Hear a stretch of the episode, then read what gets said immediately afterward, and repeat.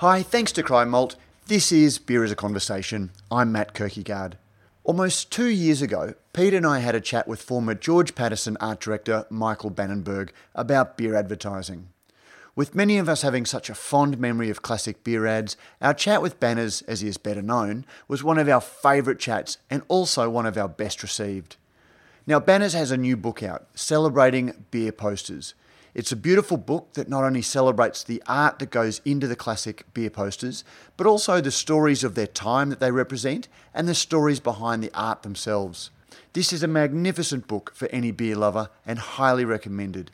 And Pete and I love chatting with Michael again about the book and the posters. Enjoy the conversation.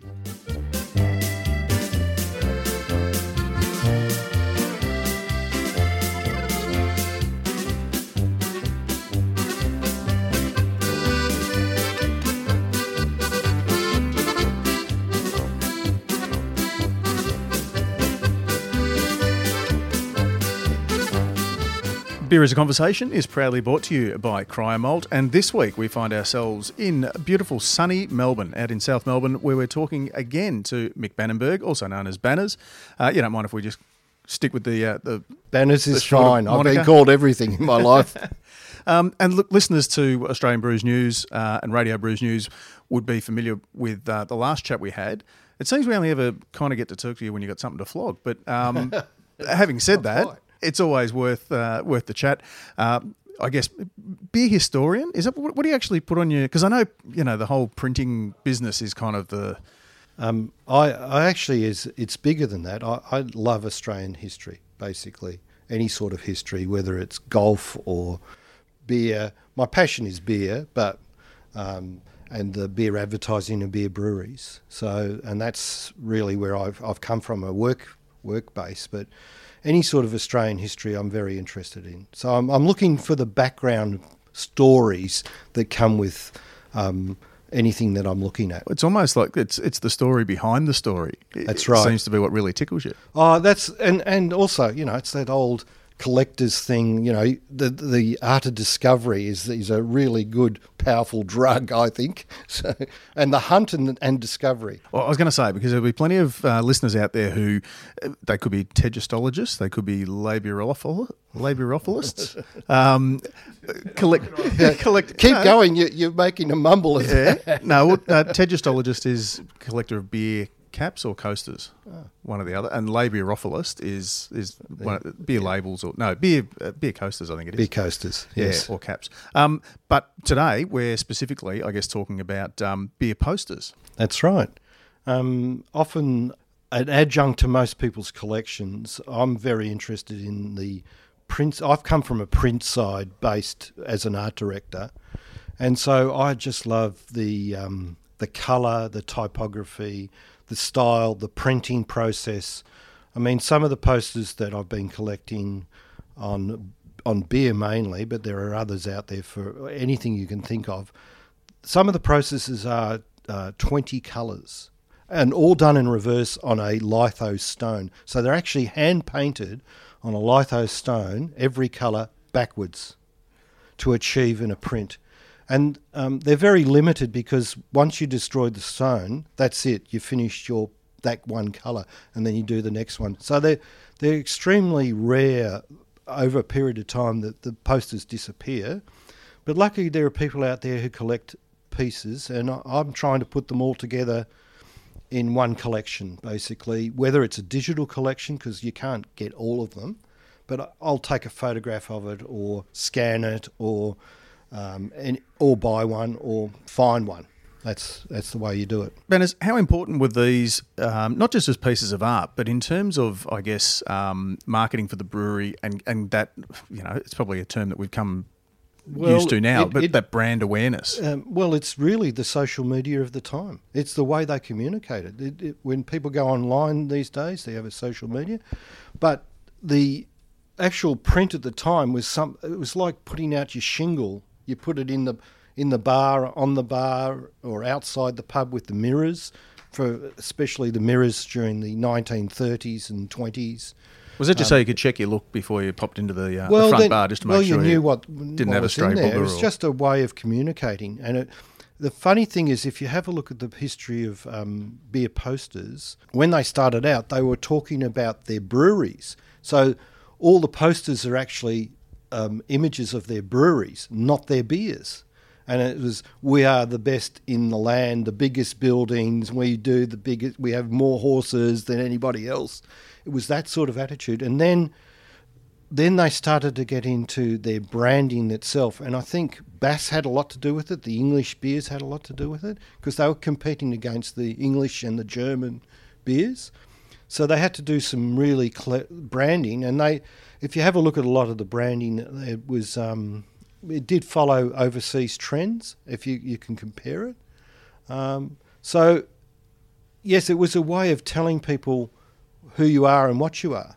And, of course, that's developed over time and reflected the social norms of people through the ages. Uh, any shocks and or surprises when you were sort of going through and go, oh, geez, you'd never get away with that now? Um, lots of social shocks about chauvinism and um, attitudes towards women, Um, and the blokiness of a lot of the stuff. Beer seems to have been a blokey exercise m- most the way through, and I, I think that's a reflection of, of our uh, social change. But it's interesting when you, you, you say that, and I'm, as I flick through the book, I'm looking at Bilimba Goldtop, and there's a photo of a lady with a rake while the bloke's uh, relaxing with a... Uh, empty glass of beer that he's gesturing towards her that he wants her to fill. And that's obviously something that is very... Uh, well, it's picked up the nineteen sixties. It's exactly the attitude that people had. But it's a bit of tongue-in-cheek because they're all very happy with each other. It wasn't like it was a was an unusual thing to happen, right? He's but done to, his job. He's, he's, he's done his job. He's mowed the lawns and she's raking the leaves or the lawn clippings and... um she's looking at him rather tersely, actually.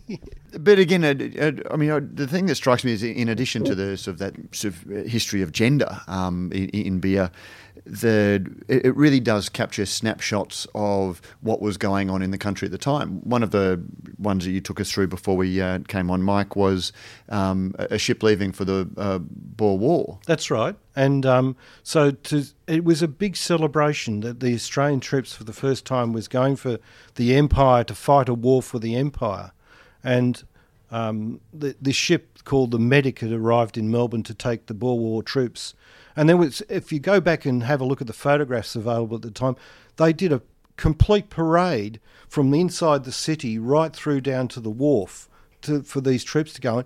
And the poster reflects that. And they're trying to sell beer, which is, even though it's non-alcoholic, um, for that event. And they use the event, they use that social event to sell beer. Banners, that's an interesting one for me. Not just that, you know, it's very timely in that Carlton have now, C U B have now released a non-alcoholic beer again. So it might come as a bit of a surprise to some people that they did actually have one. But was that advertising...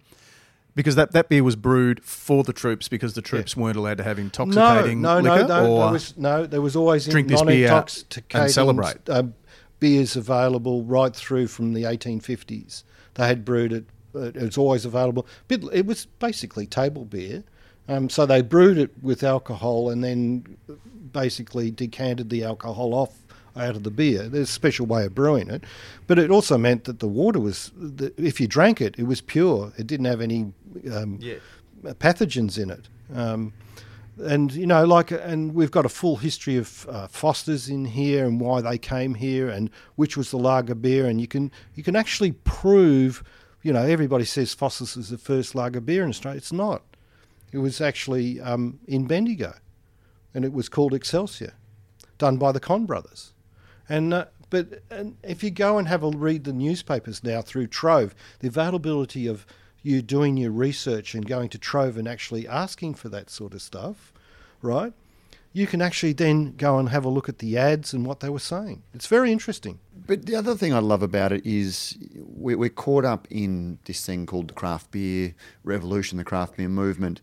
And whilst we're drinking some very different styles from what went before, when you look at some of the marketing and some of the claims, um, we're not breaking any new ground in a whole lot of ways. Everything old is new again, as they say. It just keeps turning it over. But but it's a bit like uh, myself as a designer. Everything I design has already been done before. It's just my take on it. Um, so you know, you'll see ads on T V or you'll see a billboard and you're going, I've seen that before, but it's just a different take on that same same idea, really. And also a lot of the, uh, I'm looking at the Phoenix Surprise Ale, which was a Foster Brewing Company Limited, uh, circa eighteen ninety-three. Yeah. The neck label, this beer is brewed from pure malt and hops, something that um, we're still seeing a, a, a lot of claims made today. But then it says, and is guaranteed to be of uniform quality. Yes, and you'll find a lot of the neck labels had those sort of medical terms. There was quite a lot had medical terms on it because a lot of the rival breweries would say that, oh, it's uh, contaminated with arsenic and all sorts of stuff, and they'd go to the government uh, analyst and get a recommendation, and then they'd put it on their label to make sure people understood that it actually is pure. And everybody should know beer is one of the purest drinks. You don't really put a lot in it um, to to make a beer. I mean, what do you do? Yeast? Um, hops, water. And that's it. But even I, I just sort of love that um, and guaranteed to be of uniform quality, which was obviously a big selling point then, in the same way that being a local craft brewery is, is putting, uh, we're putting that, or being an independent brewery is now appearing. You know, we're, we're sort of advertising is trying to sell to people what matters to the community at the time. Oh, absolutely. And, and, and I mean, um, you also got to remember there was a, the water wasn't that great at that particular time. So...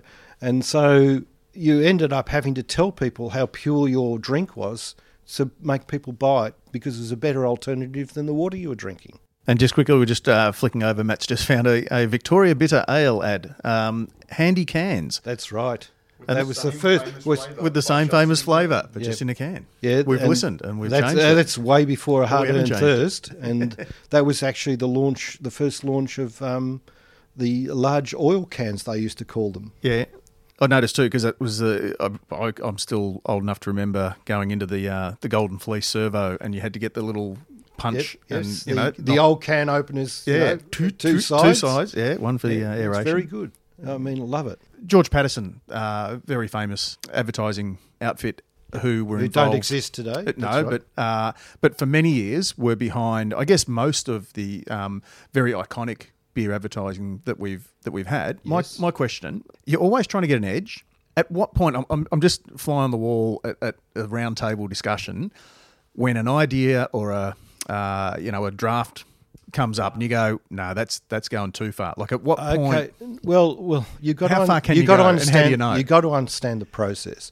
It's not simply a, a bunch of people standing around coming up with an idea for something that that you're going to make up. Um, It was uh, well-researched and um, you would get a brief. And the brief is very specific. And if you everybody who's ever been in advertising, you know what U S P is, which is unique selling proposition. And that is actually a brief for a product launch, for an item that you have to sell. And that's what we would write ads to.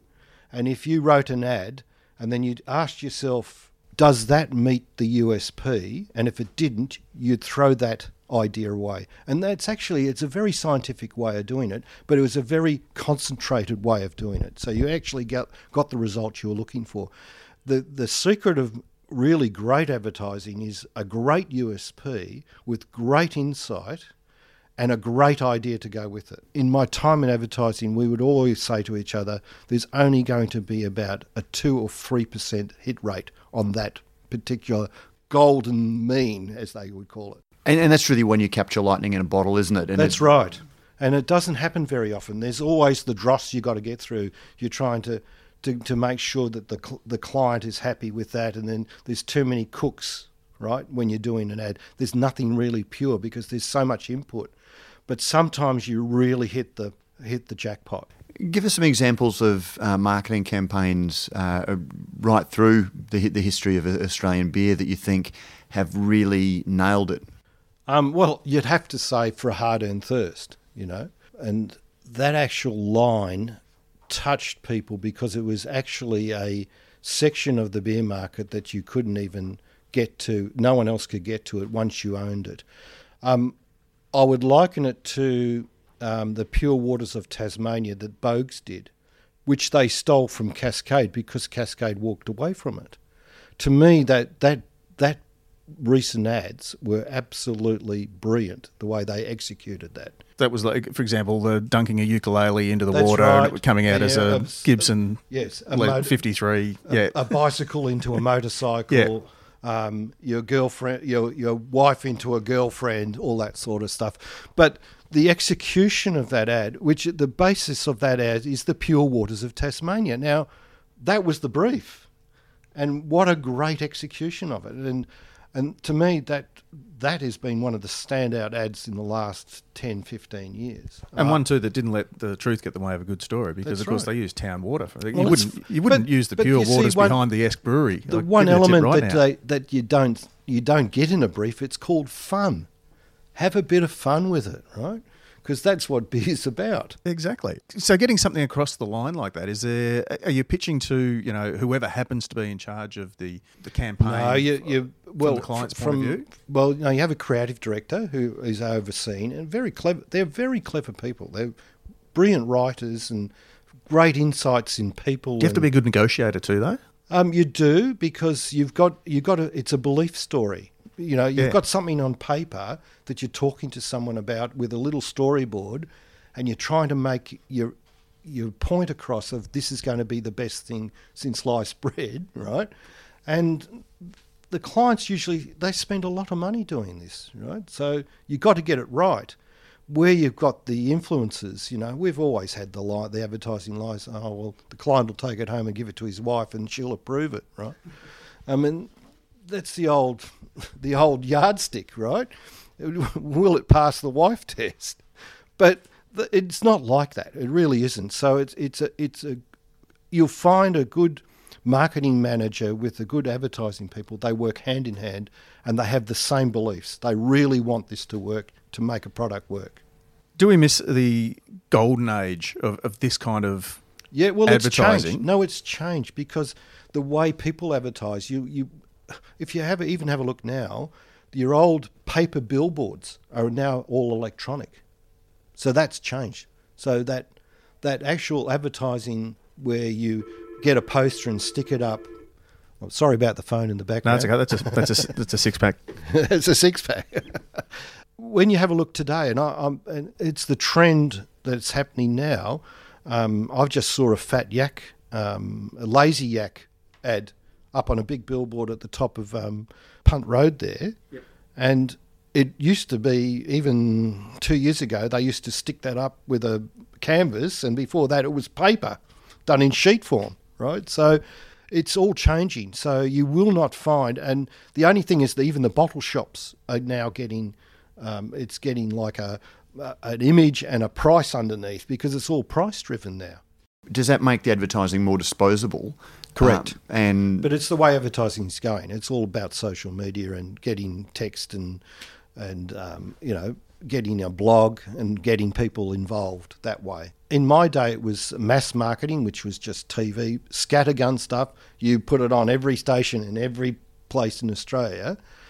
And then we did have a part of that, which was direct marketing, right, which was only done with mail, right?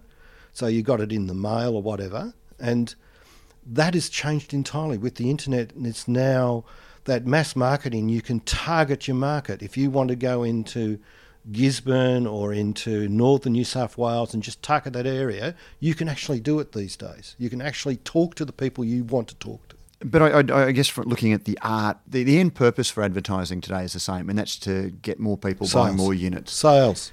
But the process that goes into it, when you've you've got these That's beautiful changed. posters that were would sit on the walls of, of pubs for years, you I guess you would uh, invest a lot more in the concept and the artwork yeah. than you than you do now, which is all done yeah. on computers and and and I do like the. I mean, it sounds a bit. It, it's it's the um, graffiti marketing, which is actually making a poster and sticking it up everywhere, is happening at the moment. If you have a good look around your city, there'll be. Um, underneath a bridge, against a wall, there'll be posters being stacked up. Well, actually, the the the main marketers are actually, and the small breweries are using this more and more as a means of getting out. So they'll go to Brunswick and do it all around their brewery, so people understand that that's their territory, right? It's almost like marking your territory, right? It's been very interesting to see how advertising's changed. Just on that, um, first name I can't remember, but uh, Jardine. Yes, the, Walter Jardine. Walter Jardine. A lot of his original yes. artwork sort of yes. appears now. Is that something that you, I guess, regret that we're we're losing? Because we don't we don't associate we're modern artists. advertising with with yeah. an artist. Um, I just think the well, it's a skill that's been lost, really. There are illustrators. There are some great illustrators today, and they're still doing that sort of thing, but it hasn't been channeled into that style of advertising. But even right? just the fact that you could point out to me over just over yeah. that five minutes where we were flicking through, and you, you'd, you'd be able yeah. to point out that was the artist. Yeah, Baker, Walter Jardine, all of these guys were, and and I I liked investigating that side of it, where people don't realise they're looking at something that's been a, by a great artist, right? And for whatever reason, and. Yeah. Um, I just like the backstory of that. I really do. I think he was he was a clever man. But do you think that with that change and every so many things being digital, the, the, the backstory to you collecting all of these pieces, you found you, you've recreated some of them from having a very old, beaten up uh, copy very, or a photo. Yeah, yes, they're very distressed. A lot of them are very distressed, as I would say. And I mean, you can reproduce the distress, and people, some people love distressed, and it looks great. But to me, It's it's getting to, to look why did they do it and what colours. You lose the colours of it. And everybody looks at old photographs, which are black and white. But when you have a look at the posters, it's all colour. Mm. And what people don't realise, the colour in those days in posters was so vibrant, was was almost kitsch. But in fifty years, do you think there, there's a capacity for someone to do what you've done with these with older posters, with, with current stuff? Absolutely, and that's why I'm collecting current. People are still putting up posters online, and they're large posters, and then they'll print them out A three at the, their local printer digitally and put them up all over the place, right? And they'll have it on their, their website or on their Facebook page. Well, I'm going to all of those and actually extracting them and putting them in my files because it shows you what what what they're trying to do. And so I just love the way they're tackling what they want to say and how they're doing it visually. Banners, in that the last five, ten years, is there something that's jumped out at you in the same way as, as these ones have grabbed your attention, you know, a nineteen thirties or an eighteen nineties one? Is there something new and modern that you sort of go, you know what, they've no, that that's really clever or that um, will last? I've I've probably seen too many of them for them to stand out. Um That's a good question. I'll, I'll have to think about that one. Uh, obviously, it hasn't really st- stood out. Yeah, because we look at the, the, the cover of the book, you've used an absolutely iconic. Oh, absolutely! Image I, I, it's of, a sales tool. All us have one at eleven. Yeah. So anyone, you know, you want, you, and you know, beautifully uh, brought out just in time for, for Father's Day, which and I believe you've you've run out of the initial run no, already. It's, so it's, our listeners are probably going to want to sold in hook and, one. Um, Is there a second run coming? Oh, they'll, they'll, no, it's going right, right through to Christmas, so there probably oh, cool. will be a second run on it. So, so, so getting back to the um, so the front, so, okay, the front cover. No, no the um, okay. I, we don't I've we don't have him of, anymore, do we? No, no, I think you do. I think the Coopers campaign is to my most outstanding ones, right? Because yeah. they've been consistent. They've been really consistent and very clever. But without a character, like, and Matt and I have often spoken about how good the the, the Coopers ones are, particularly their use of, of, of like the, the, the tap. You know, the, right. the draft tap yep. or the deck. Love handles. Yeah, all, all those. Of that. No, and, and, just simple and, and clever. Now thinking about it, I think they've been the most, they've been the cleverest of all of them. But again, they've dropped their agency, the people who've done it, and so I don't know whether they're going to end up being the same. But they've been very, very good at it. And consistent. Consistency is everything in brand, yeah. right? You do, you don't waver from where your stance are, or else you're going to lose it. A bit like Cascade to Boag's on the pure water.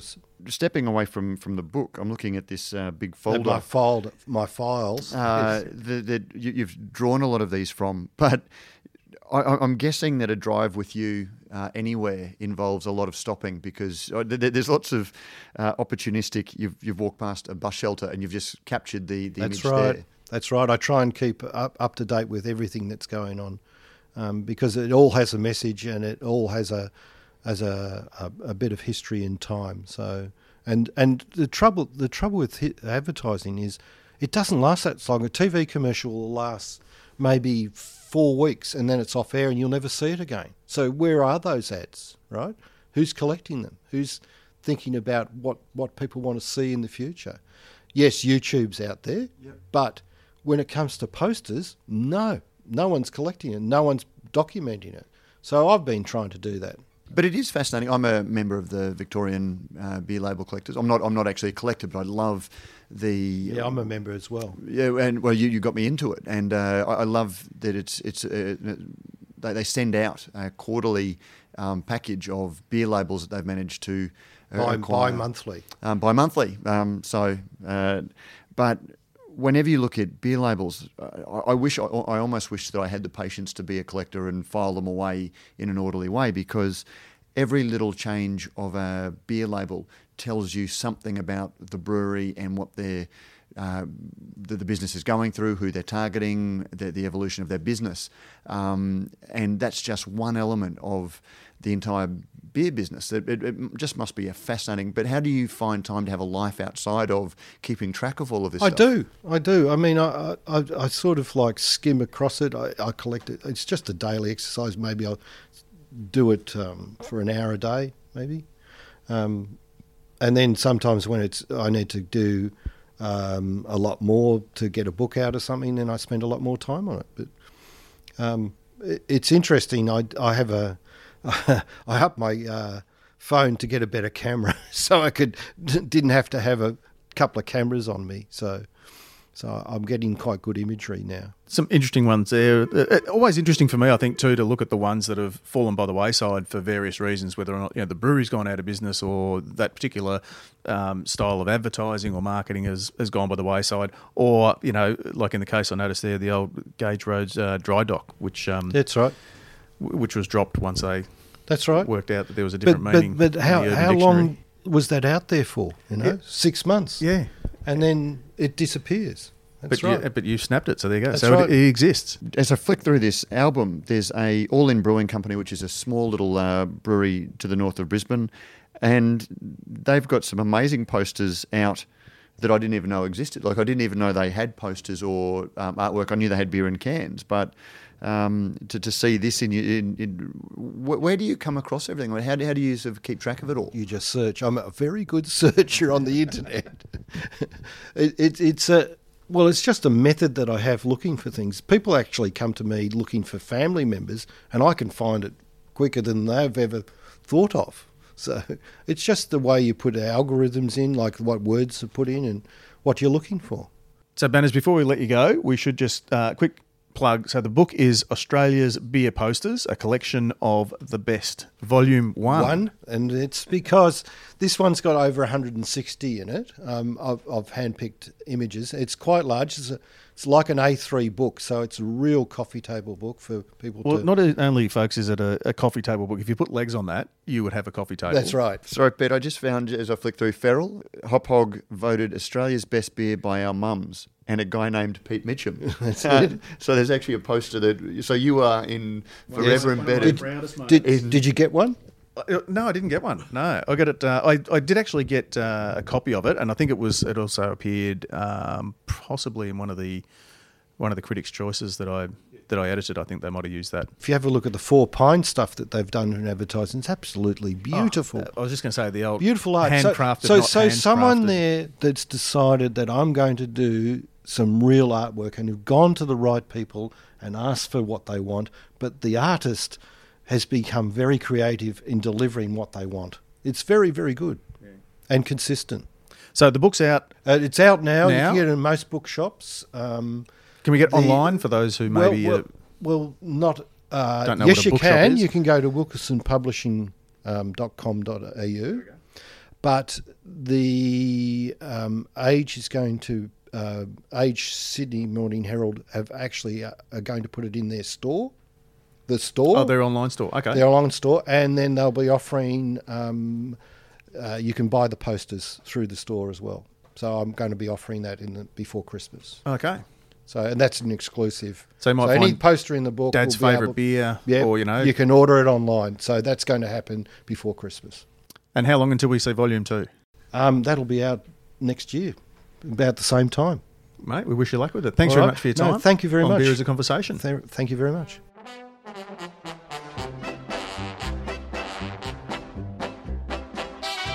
And that was Michael Bannenberg, and there's a link to where you can buy the book online in the show notes, and definitely go and have a look, and so you can see what a beautiful book this is.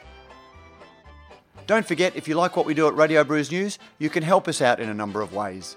You can sponsor the show, either by a small monthly contribution or through a one-off donation. You can find details in the show notes.